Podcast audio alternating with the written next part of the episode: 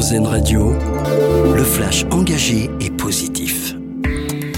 Bonjour à toutes, bonjour à tous. Des mesures pour mieux faire face à la délinquance et éviter de revivre les émeutes comme en juin dernier. Elles ont été présentées hier par la première ministre Elisabeth Borne devant des élus à la Sorbonne. Une enveloppe dotée de 100 millions d'euros pourra être mobilisée pour aider à la réparation et à la reconstruction dans les villes les plus touchées. À retenir aussi de ce plan la création de forces d'action républicaines, des unités qui mêlent policiers, magistrats, personnels éducatifs et travailleurs sociaux. D'autres mesures plus sociales seront aussi dévoilées aujourd'hui d'un comité interministériel des villes. C'est une Française qui est la meilleure pâtissière du monde. Le titre de pâtissier mondial de l'année 2023 vient d'être décerné à Nina Métayer, chef de 35 ans originaire de La Rochelle. C'est la première femme à recevoir ce prestigieux prix de l'Union internationale des boulangers et pâtissiers. Encore une semaine de patience pour tous les fans des Beatles. Une chanson inédite sera dévoilée le jeudi 2 novembre. On l'a appris hier.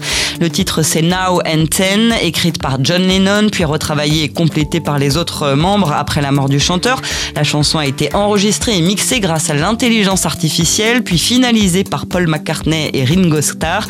Ce dernier titre des Beatles sortira pour l'occasion en version également cassette audio. Ce geste pour éteindre un début de polémique, celle des étudiants obligés de quitter leur logement Crous pendant les JO de Paris.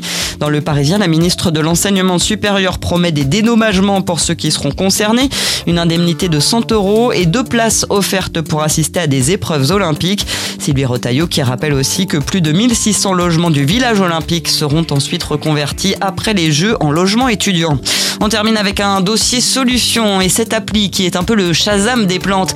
Elle s'appelle PlantNet et elle lance un grand projet de science participative en identifiant les plantes autour de vous pour aider les scientifiques du monde entier.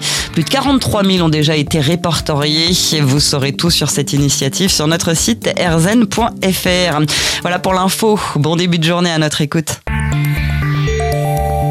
Venez d'écouter le flash engagé et positif d'Airzen Radio. L'autre actualité.